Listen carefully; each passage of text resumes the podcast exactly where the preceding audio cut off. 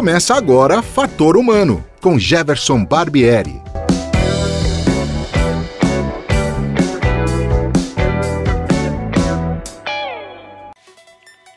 Olá, hoje é dia 19 de fevereiro de 2021 e o Fator Humano está no ar. Esse programa é uma homenagem a todos os profissionais de rádio pelo Dia Mundial do Rádio, comemorado em 13 de fevereiro. É também uma homenagem a todos os repórteres. Aqui no Brasil, o dia 16 de fevereiro é o Dia do Repórter. O meu entrevistado tem 37 anos de experiência no rádio. Foi rádio escuta, plantão esportivo, repórter de campo, chefiou equipe de jornalismo e atualmente é narrador esportivo. Na sua opinião, o rádio nunca acabará apenas sofrerá as transformações advindas do avanço da tecnologia. Seja bem-vindo, Maurício Camargo.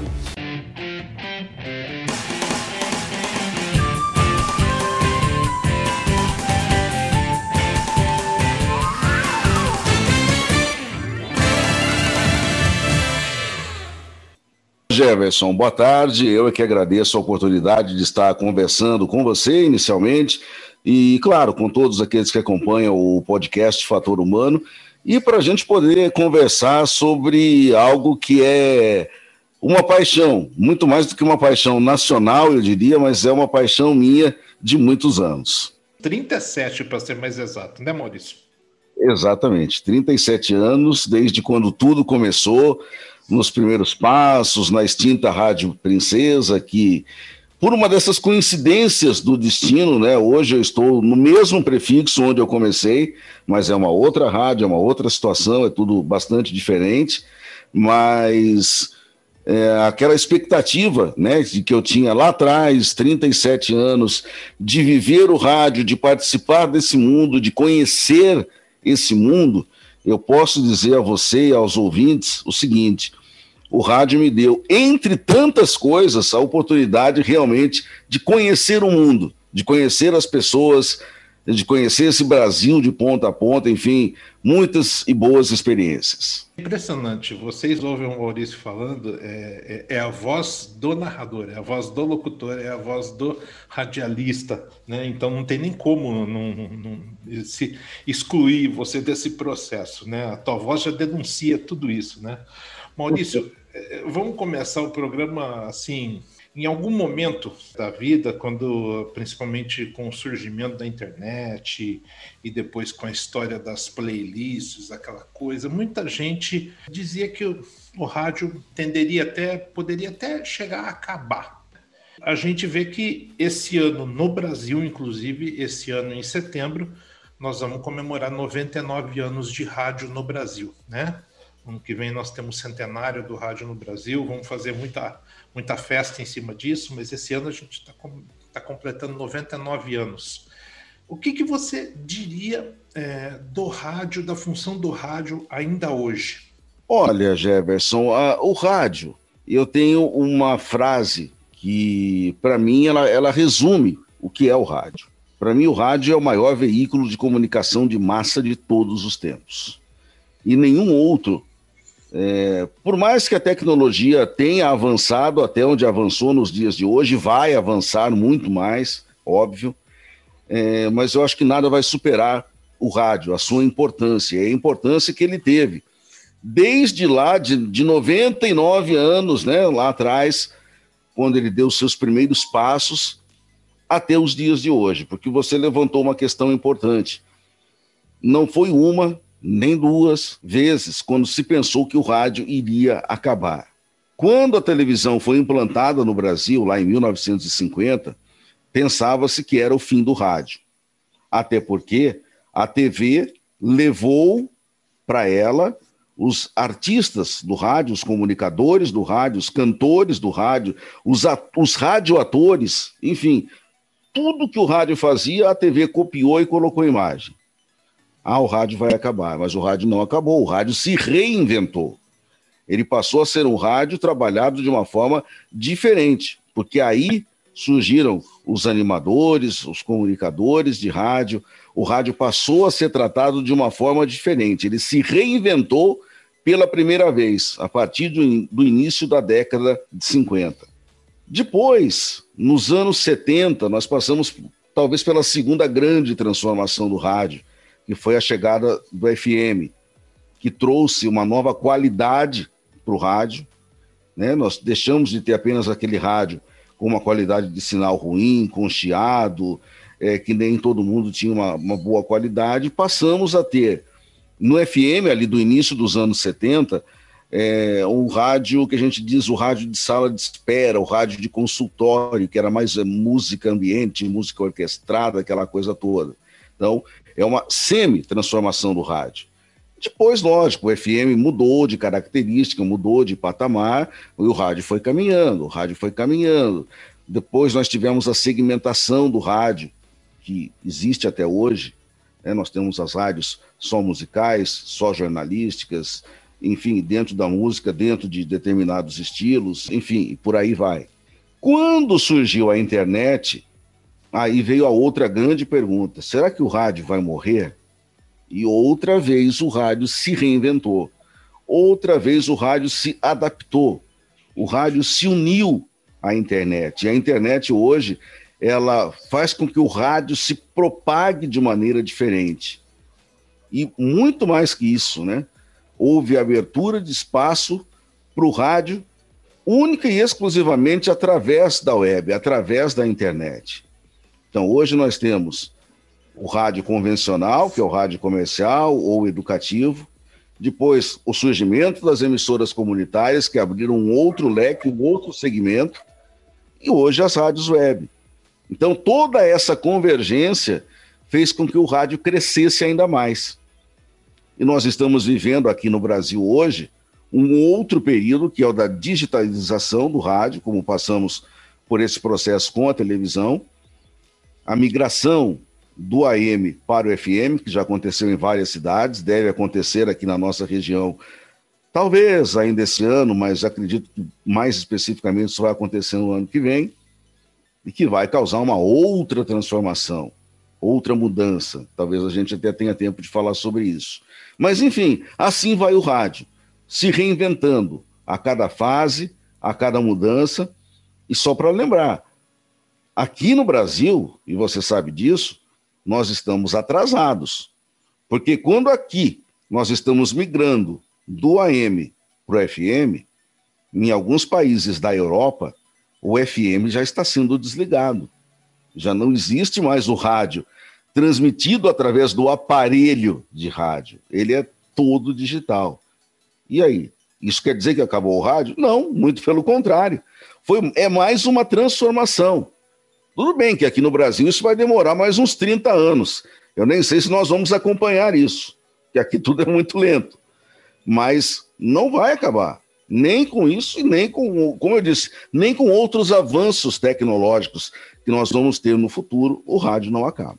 Com essa história de todo mundo ter um celular, né, uma coisa inimaginável anos atrás, mas hoje praticamente todo mundo tem o seu aparelho celular. É, digitalizar o rádio é até uma forma de popularizar o rádio, porque aí todo mundo vai ter acesso né, a, a esse conteúdo. Né, Não, sem dúvida. É, a digitalização hoje ela é uma forma de inclusão. Né? Se o rádio não tivesse ou não estivesse aliado à internet, não passasse por esse processo de digitalização, é, não fosse acessível hoje para quem tem o seu celular, seja ele de qual marca for, se você não tivesse ele através dos aplicativos das emissoras, dos aplicativos que congregam várias emissoras, você não teria o público mais jovem hoje conectado ao rádio.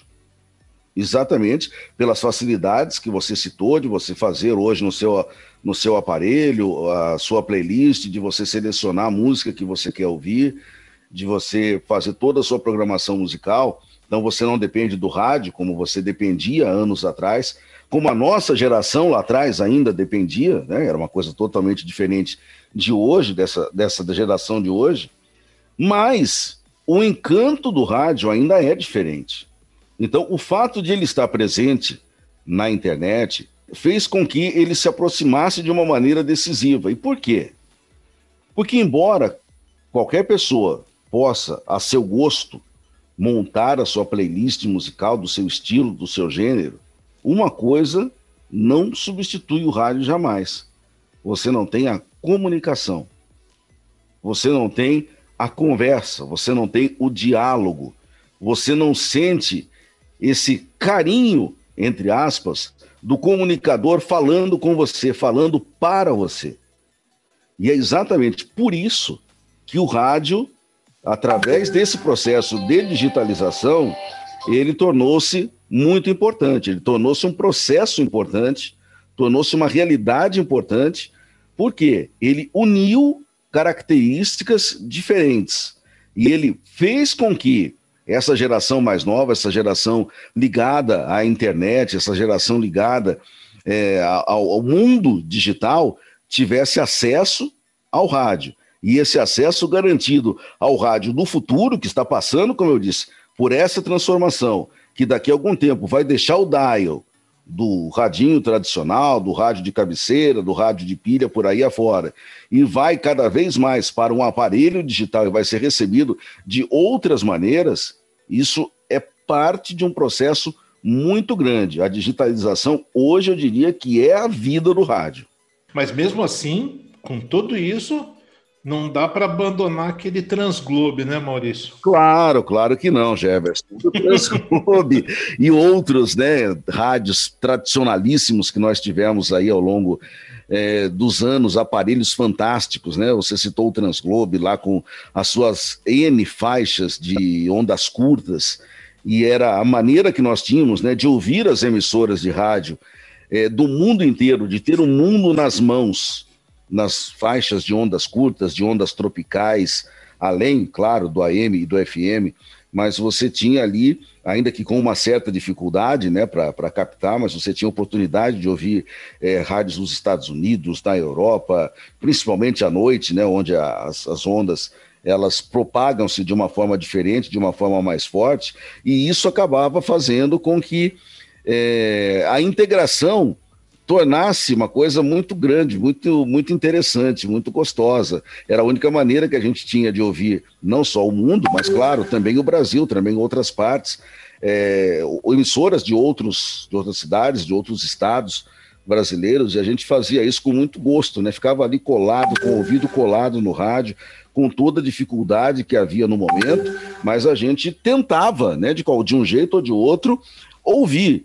E hoje, com a facilidade que a gente tem de, de, ouvir qualquer emissora do mundo através da internet, em qualquer dispositivo, é, tira um pouco daquele glamour, digamos assim, da época, né? Apesar da dificuldade que os mais jovens não têm ideia daquilo que era na época, mas hoje a gente consegue passar, e eu passo isso para os meus alunos, de como era gostoso naquela época você fazer esse tipo de coisa, fazer essa pesquisa, ficar caçando né, o rádio, ficar ali corujando, como eu gosto de dizer ainda, as emissoras de rádio. E isso fez parte do meu aprendizado relativo à rádio, acredito que do seu também, de, de, tantas outras pessoas. Como existe também o outro lado, de, de quem trabalha no rádio. Quem aprendeu a trabalhar naquela época não trabalha hoje. Quem está aprendendo a trabalhar hoje não conseguiria trabalhar naquela época, vendo coisas que nós vimos há 20, 30 anos atrás. É, foi uma, uma, uma, transformação, eu diria, uma transformação bem radical, né? Só para contextualizar isso historicamente, eu tive a oportunidade de trabalhar com o Maurício no, no, no, no final dos anos 80, até início dos anos 90, na antiga Rádio Cultura de Campinas, né? Fazendo ajudando, auxiliando no plantão esportivo, né? Hoje a gente tem internet, né? Você liga, vai vendo os resultados online, a coisa vai acontecendo.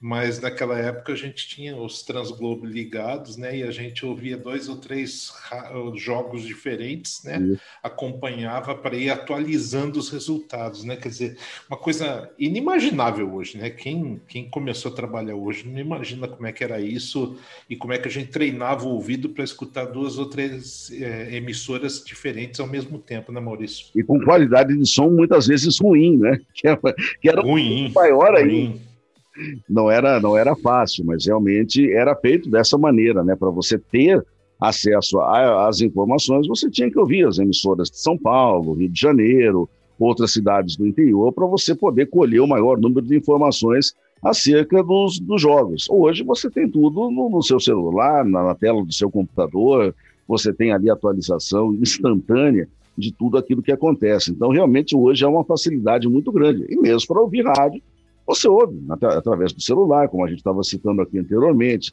através do, do, computador, através de outros meios digitais. Então, isso é muito mais fácil. Né? Aqueles que hoje estão ingressando no rádio, que estão ingressando no jornalismo, eles não têm ideia de realmente como a coisa funcionava lá atrás. Mas era gostoso. Eu tenho, eu tenho certeza que você não esquece dessa época, como tantas outras pessoas que trabalharam com a gente naquele período aprenderam muito com isso, se desenvolveram é, fazendo esse tipo de coisa, e é um, é um conhecimento que você não, não desperdiça de, de maneira nenhuma, só agrega conteúdo e agrega conhecimento.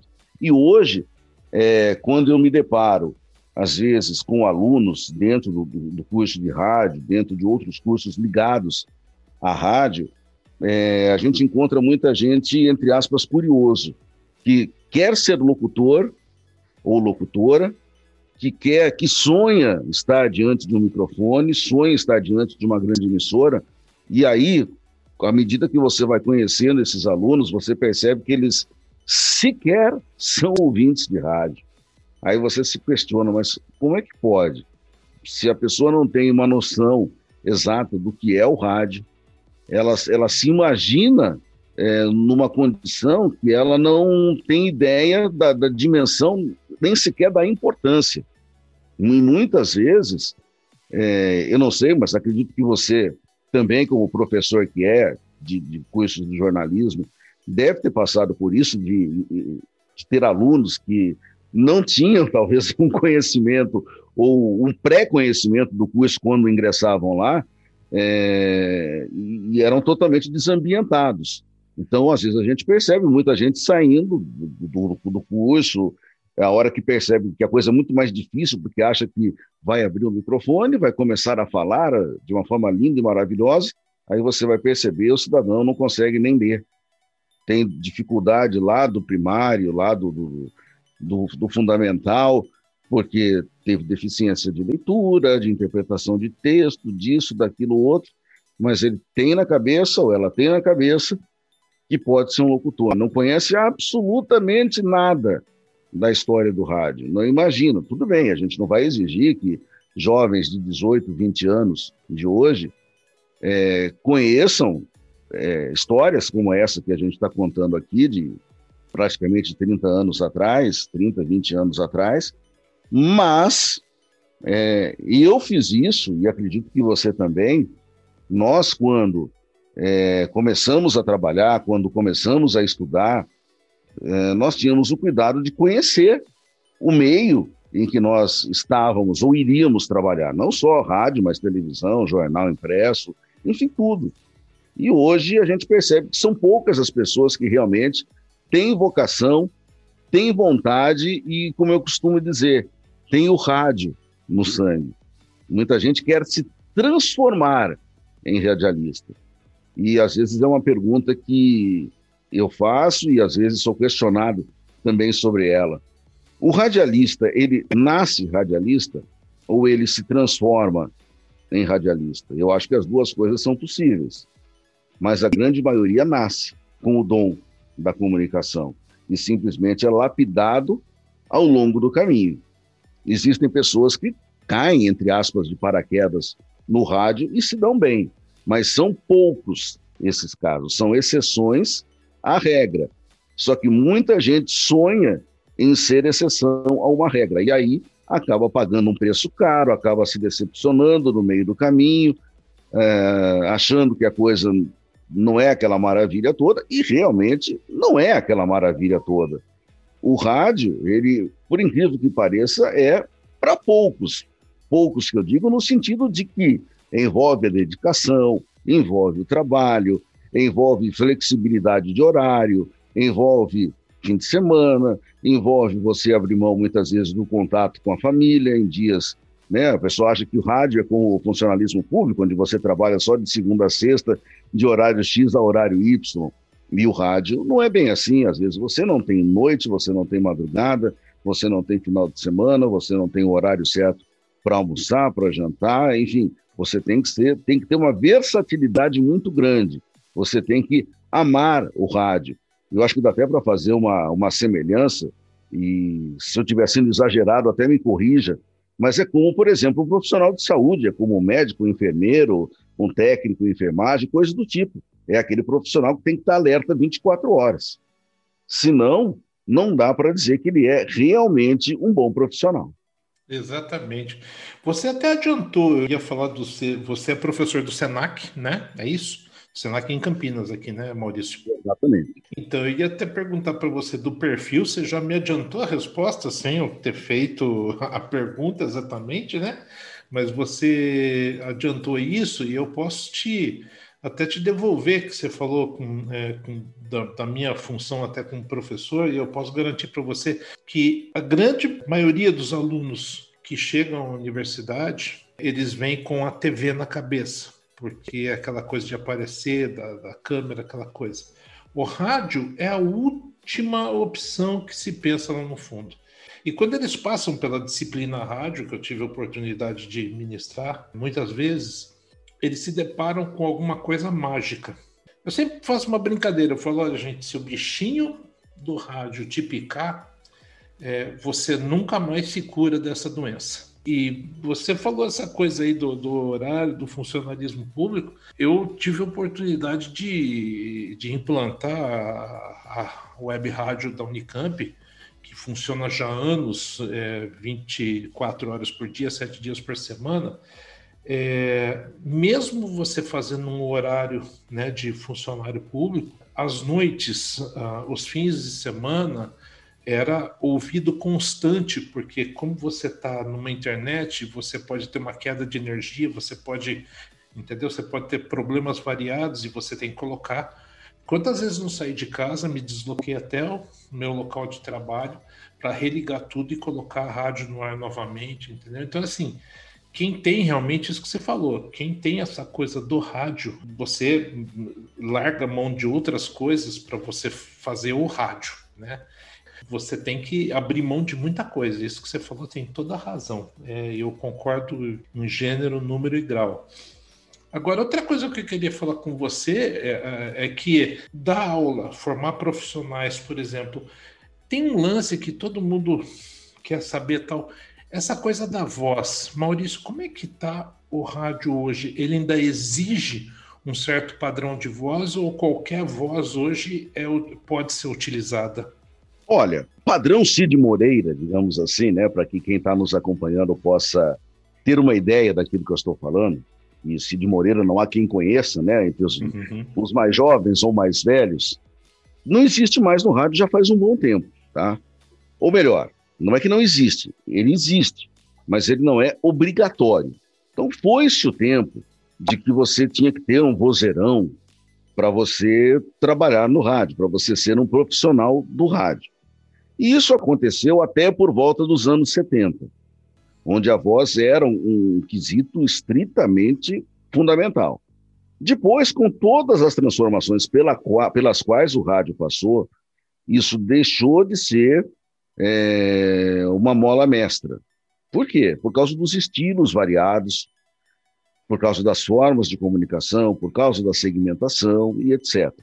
É claro que alguns itens são fundamentais você tem que falar bem, você tem que ter uma boa dicção, você tem que ter uma boa entonação, você tem que saber uma, o, o fundamental do rádio, o fundamental da comunicação com a voz, mesmo que não seja no rádio necessariamente, mas é você cuidar bem da voz, é você colocar bem a voz, é você se fazer entendido por quem está do outro lado.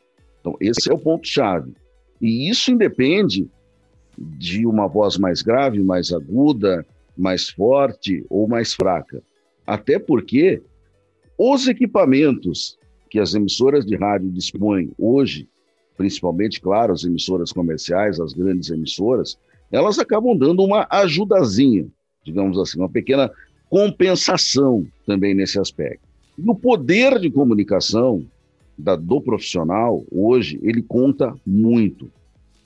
Então, hoje, se você ouvir grandes emissoras de rádio, é, não só a nível Campinas, mas São Paulo e Brasil de uma forma geral, você vai ver grandes comunicadores que não têm grandes vozes, mas comunicam bem. Então, isso no rádio de hoje é o que conta. É você comunicar bem, é a sua capacidade de comunicação. Claro, se você tiver a chamada voz padrão, como aí Cid Moreira, Sérgio Chapelin e outros tantos grandes profissionais do rádio, você vai se destacar. Você vai vender ainda mais, além da sua capacidade, a sua voz. Então, isso é importante, vai ficar marcado. Mas, se você tiver uma voz, por exemplo, caricata, seja, se for uma voz engraçada, tudo bem. Você pode não fazer carreira como um apresentador de rádio jornal ou como um locutor esportivo, mas você pode ser aproveitado num programa humorístico, num programa de entretenimento que tenha uma outra característica.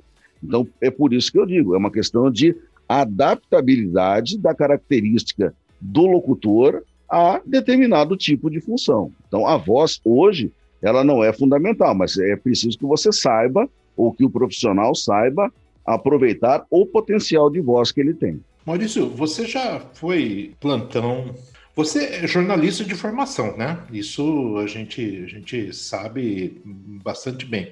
Você é jornalista de formação, já foi plantonista, já foi repórter, trabalha muitos anos no esporte, né? Já foi repórter de campo, agora faz narração esportiva. Qual é que é o nível de preparação, por exemplo, para um cara chegar a ser narrador esportivo? Olha, Jefferson, é, você sabe que esse questionamento ele é muito feito né, pelos, pelos alunos, não só do, do, do curso de formação técnica profissional de rádio, mas eu, por exemplo, no Senac, ministro alguns outros cursos livres, como o de jornalismo esportivo, o próprio curso de narração esportiva, né, que forma profissionais específicos para essa função, de locução comercial, de prática de locução geral em rádio, enfim, são, são, são várias segmentações. E, normalmente, aqueles que não me conhecem quando eu me apresento, eles questionam isso. O que, que é preciso para ser um narrador esportivo? Como é que você consegue falar tão depressa? Como é que se respira? Como é que se decora? Porque todo mundo acha que você decora o nome dos jogadores. Como é que você decora o nome dos jogadores dentro de campo? Como é que você não se perde dentro de campo?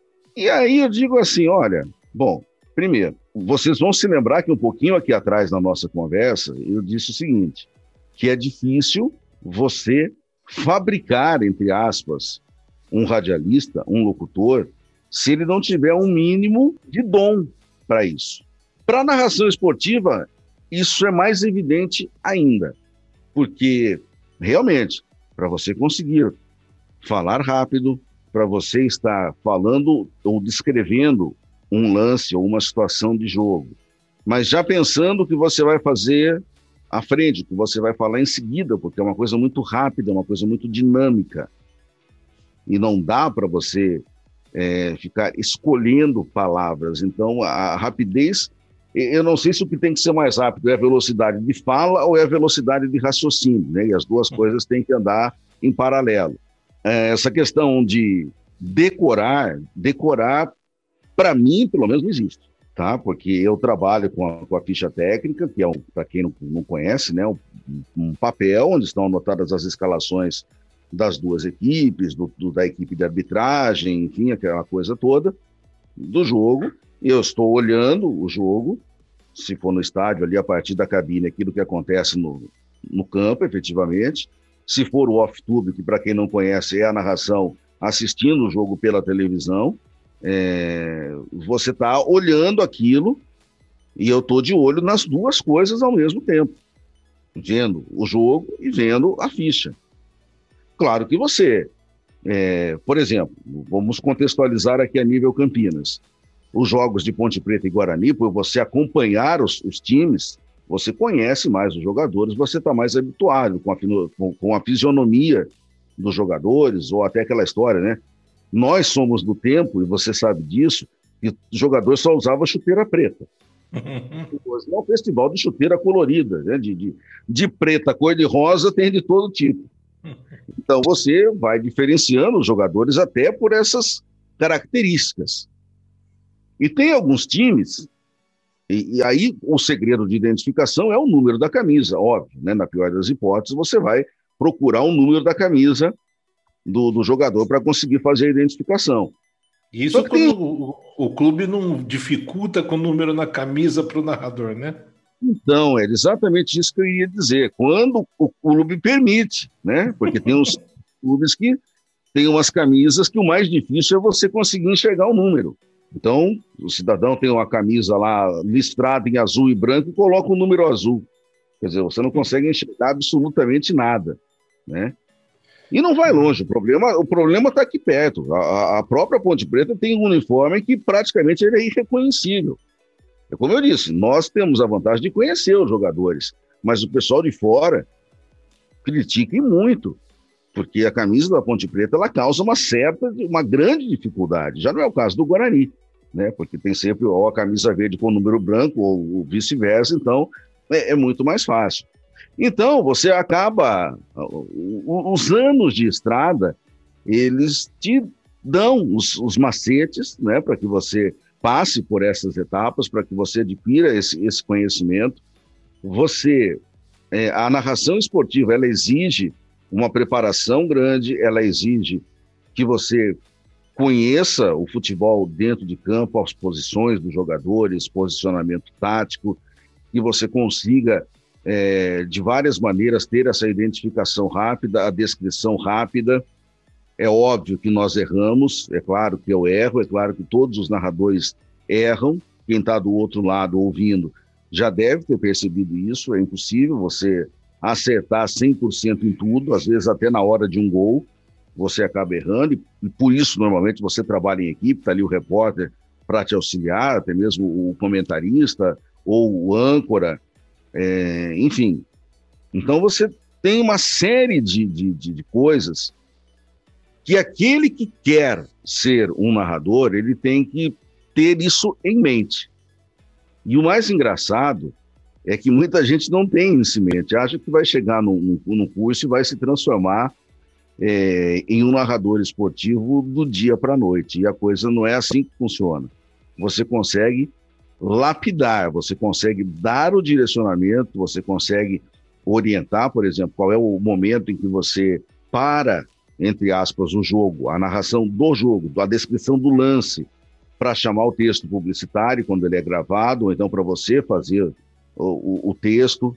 Então tem, tem o time certo, tem o momento certo para isso, tem o momento para você chamar o comentarista, tem um momento ou até o repórter ele tem que saber a hora que ele pode interromper o narrador ou não. E esse aspecto, é, Jefferson, você falou bem, porque eu, como tive a oportunidade de passar por todos esses setores, né? Comecei como rádio escuta, como você disse, lá ouvindo os 300 rádios para ouvir alguma coisa, pegar os resultados, depois passando a plantão, depois a repórter, comentarista e finalmente como narrador. Então, eu, eu tive essa facilidade no meu começo narrando de saber a situação de todo mundo, de saber a hora de você acionar o plantão, de você acionar é, o repórter. E eu confesso a você que até hoje, porque além de ser um profissional da área, eu continuo sendo um ouvinte e continuarei sendo sempre.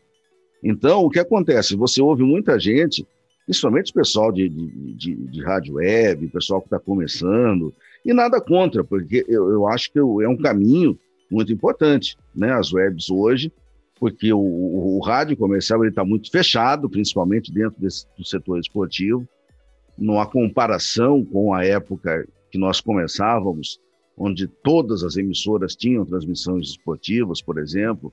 Hoje, muitas acabaram fechando esse segmento, então as rádios web acabaram sendo responsáveis hoje pela formação de um grande número de profissionais e dando cancha, dando experiência para eles, mas a gente tem que notar que muita gente não consegue, muita gente faz as coisas fora de tempo, fora de espaço. Então, tem muita coisa boa para ser ouvida, para ser analisada e para ser sugada em termos de conhecimento e experiência, mas também tem muita coisa que a gente tem que saber o que não ouvir, o que não aprender, né? o que não copiar, entre aspas. Mas segredos, propriamente, não tem. O que tem é muita prática, o que tem é muita dedicação e muita determinação para que a narração esportiva aconteça. Isso você pode ter certeza. É uma coisa que a, experiência vai, vai também ajudando, né? Quer dizer, conforme você vai ganhando é, cancha, como a gente diz, né?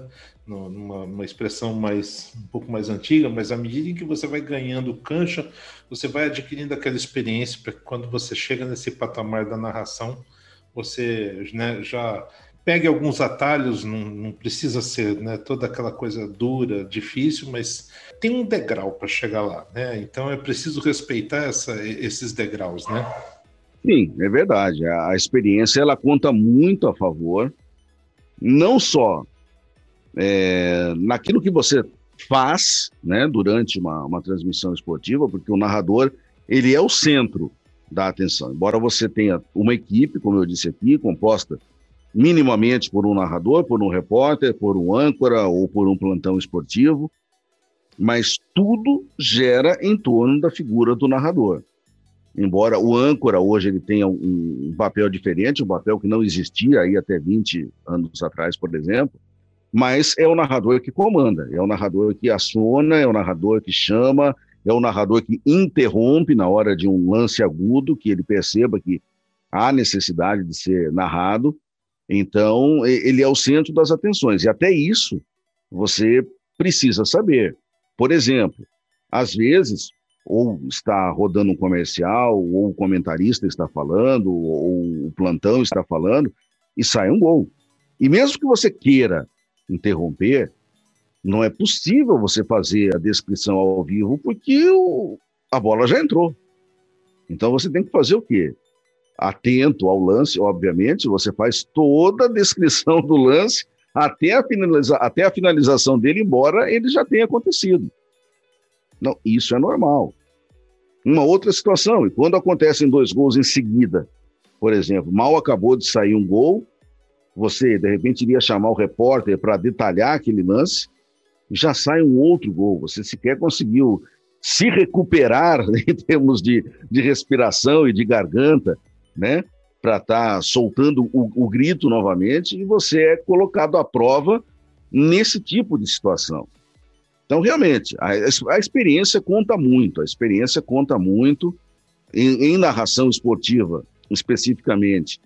Eu já estou aí há mais de 20 anos só cuidando, só trabalhando nessa área, mas você, inclusive, é testemunha ocular do início da minha carreira como narrador, porque você participou dos meus primeiros jogos é, narrando, a dificuldade que eu tinha lá atrás, justamente essa experiência e essa lapidação acabou fazendo com que hoje eu tenha condição de fazer, graças a Deus, graças à saúde que Deus me deu, me mantém é, dessa maneira, principalmente a saúde vocal, né?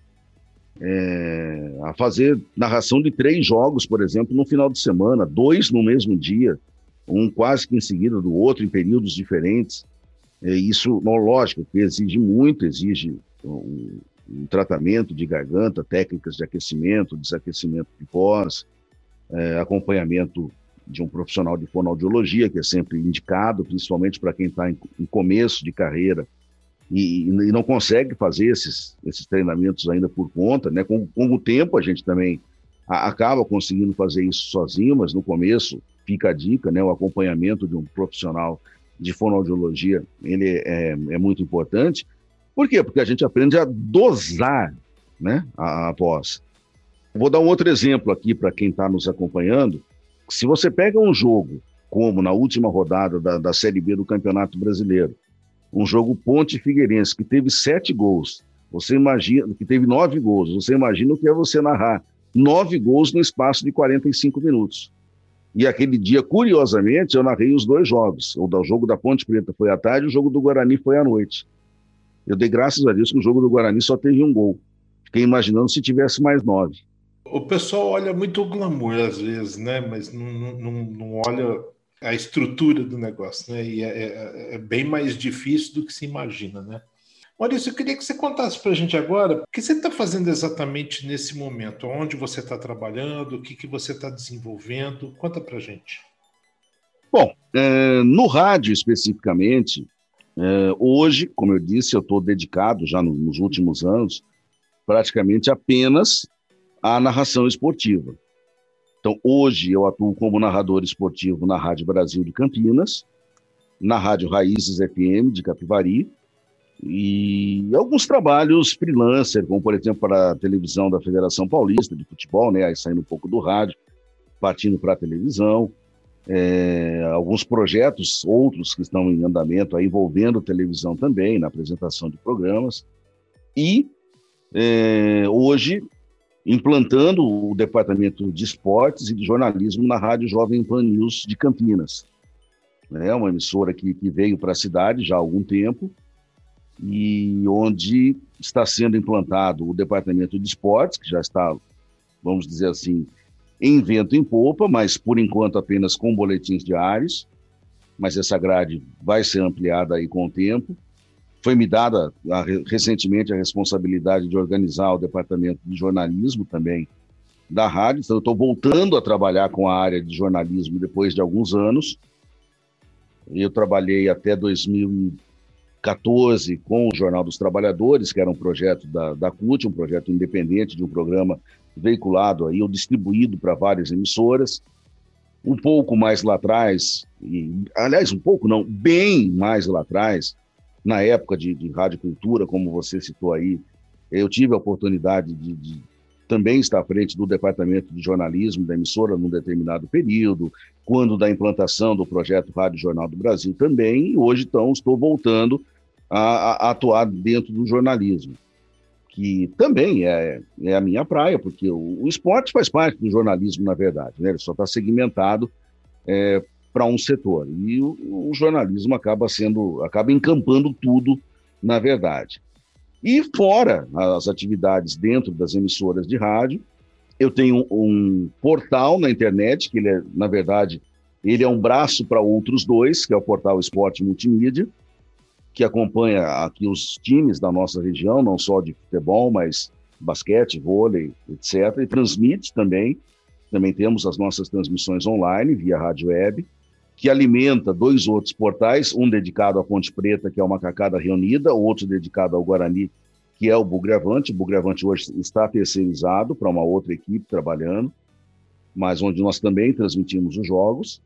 E, além disso, hoje, já há 10 anos exatamente, eu tenho a oportunidade de estar participando da formação de profissionais como docente do Senac Campinas na área de comunicação e artes, formando profissionais para o rádio, né, tá na, na, na nossa equipe, com os cursos técnicos, para a obtenção, inclusive, né, do certificado do SRT, do, do registro na SRTE, que ele só é obtido a partir da certificação, e o SENAC é a única instituição de ensino local e regional que permite isso, né, não só para o rádio, para o radialista locutor, mas para o radialista da área técnica, operador de câmera, enfim, e alguns outros segmentos, o próprio locutor apresentador de televisão, enfim que é um curso que nós estamos implantando aqui em Campinas. E ali cuido também de outros cursos, os chamados cursos livres, né? como eu citei um pouco anteriormente aí, o de narração esportiva, eh, locução comercial, de prática de locução, de jornalismo esportivo, né, aí voltado, assessoria de imprensa, enfim, eu costumo dizer que tudo que diz respeito à área de comunicação, a gente bate escanteio e corre para cabecear. Então, são essas as atividades às quais eu me dedico hoje. É, só um detalhe: você dorme em algum momento? às vezes da meia-noite às seis, às vezes não dá tempo para tudo isso. Sono. É, olha, Maurício, é, esse programa eu queria, queria não, né? Eu quis muito fazer esse programa com você, que nós tivemos aí a semana passada o Dia Mundial do Rádio, né? E essa semana o, o, o Dia do Repórter, né? e eu acho que são é, assim profissões que são importantes, apesar de serem massacradas aí às vezes, né? Mas eu acho que são importantíssimas e principalmente pelo rádio, né? Porque é, o rádio é um veículo monstruoso, fabuloso, rápido, né? É, versátil e que ajuda muita gente, né? E então eu queria muito ter feito esse programa com você realmente essa semana para a gente comemorar isso. Eu acho que a gente vai ter outros, eu acho que a gente vai participar de outros programas juntos, se Deus quiser, porque o ano que vem tem o centenário do rádio no Brasil, né? Então eu queria te agradecer muito pela, pela oportunidade, pela disposição de conversar comigo, prontamente aceitou o convite e a gente conversou aqui sobre esse assunto mágico, fantástico que é o rádio. Muito obrigado, viu, Maurício? Que é isso, Jefferson. Eu, é que, eu é que agradeço a oportunidade de estar conversando com você, batendo papo né, sobre um assunto que a gente, que a gente gosta, que faz parte do nosso dia a dia e que certamente é, ele é enriquecido por pessoas que estão nos acompanhando. Né? E o, o rádio, você sabe disso, ele tem uma linguagem muito di direta. Então, se você me permite, até nessa despedida, é, falando diretamente para você que está nos ouvindo agora, independente de onde e como, mas você também é um ouvinte de rádio. Então, que você continue nos acompanhando, nos prestigiando no rádio, seja qual for a sua preferência a nível de rádio, seja o rádio musical, o rádio esportivo, seja o rádio jornalismo, enfim, mas você certamente vai continuar prestigiando esse veículo de comunicação de massa quase centenário, né? Falta pouquinho aí para os 100 anos e ele vai continuar evoluindo, ele vai continuar crescendo, ele vai continuar ampliando seus horizontes, as suas fronteiras, as suas possibilidades de interação com você que está aí do outro lado e é quem garante a nossa existência e é o responsável por nós nos qualificarmos, nos prepararmos tanto para o nosso trabalho, porque você sabe, Jefferson, é, nós aprendemos a cada dia. Nós saímos de um banco de faculdade alguns anos atrás, eu não vou dizer quantos, né, para o pessoal não descobrir a nossa idade, mas desde lá, mesmo. desde lá até aqui, eu acredito que não só nós, mas todos os nossos colegas, né, que, que se formaram com a gente na, na, na turma, eu digo aqueles que seguiram né, no, no, caminho da profissão, porque a gente sabe que muitos acabaram seguindo por outros caminhos. Mas aqueles que seguiram se atualizaram e a atualização é constante, a atualização é diária. E não é só na nossa área, em todas as áreas. Mas na nossa, especificamente, é, é preciso essa atualização, essa reciclagem constante e a motivação é exatamente você que está aí do outro lado.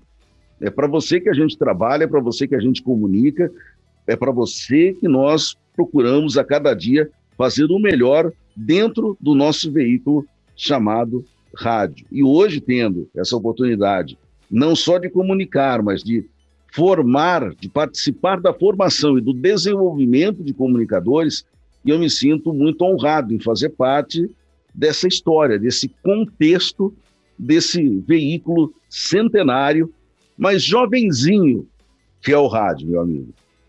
Um jovenzinho mesmo, quase 99, 98, vai, vamos ser bem honestos, 98 anos de rádio no Brasil, né? 98 é mais honesto, né? É, Maurício, então, muito obrigado. Eu conversei hoje, então, com Maurício Camargo, é, jornalista, profissional do rádio, excelente profissional do rádio. É, abordamos esse assunto em homenagem ao, ao Dia do Rádio, ao Dia do Repórter e eu espero que você tenha gostado, né? Que você tenha faça, provoque em você alguma mudança para você. Se você não escuta, escute rádio. É, você vai é, se surpreender com coisas magníficas, com assim, é um mundo maravilhoso, é um mundo mágico que nos transporta, né? Então, ouça a rádio, fica aqui o meu, o meu conselho. E eu prometo que semana que vem volto com mais uma entrevista interessante, com mais alguém importante, para que a gente possa é, refletir sobre os assuntos, que eu acho que é isso que é o mais importante. Fazer reflexões para a gente poder tirar conclusões é, mais acertadas, mais pensadas e, e, e, trocar ideias com as pessoas, que é isso que falta na nossa sociedade, muito diálogo. Um abraço a todos e até a próxima semana. Fator Humano volta numa próxima oportunidade. Até lá!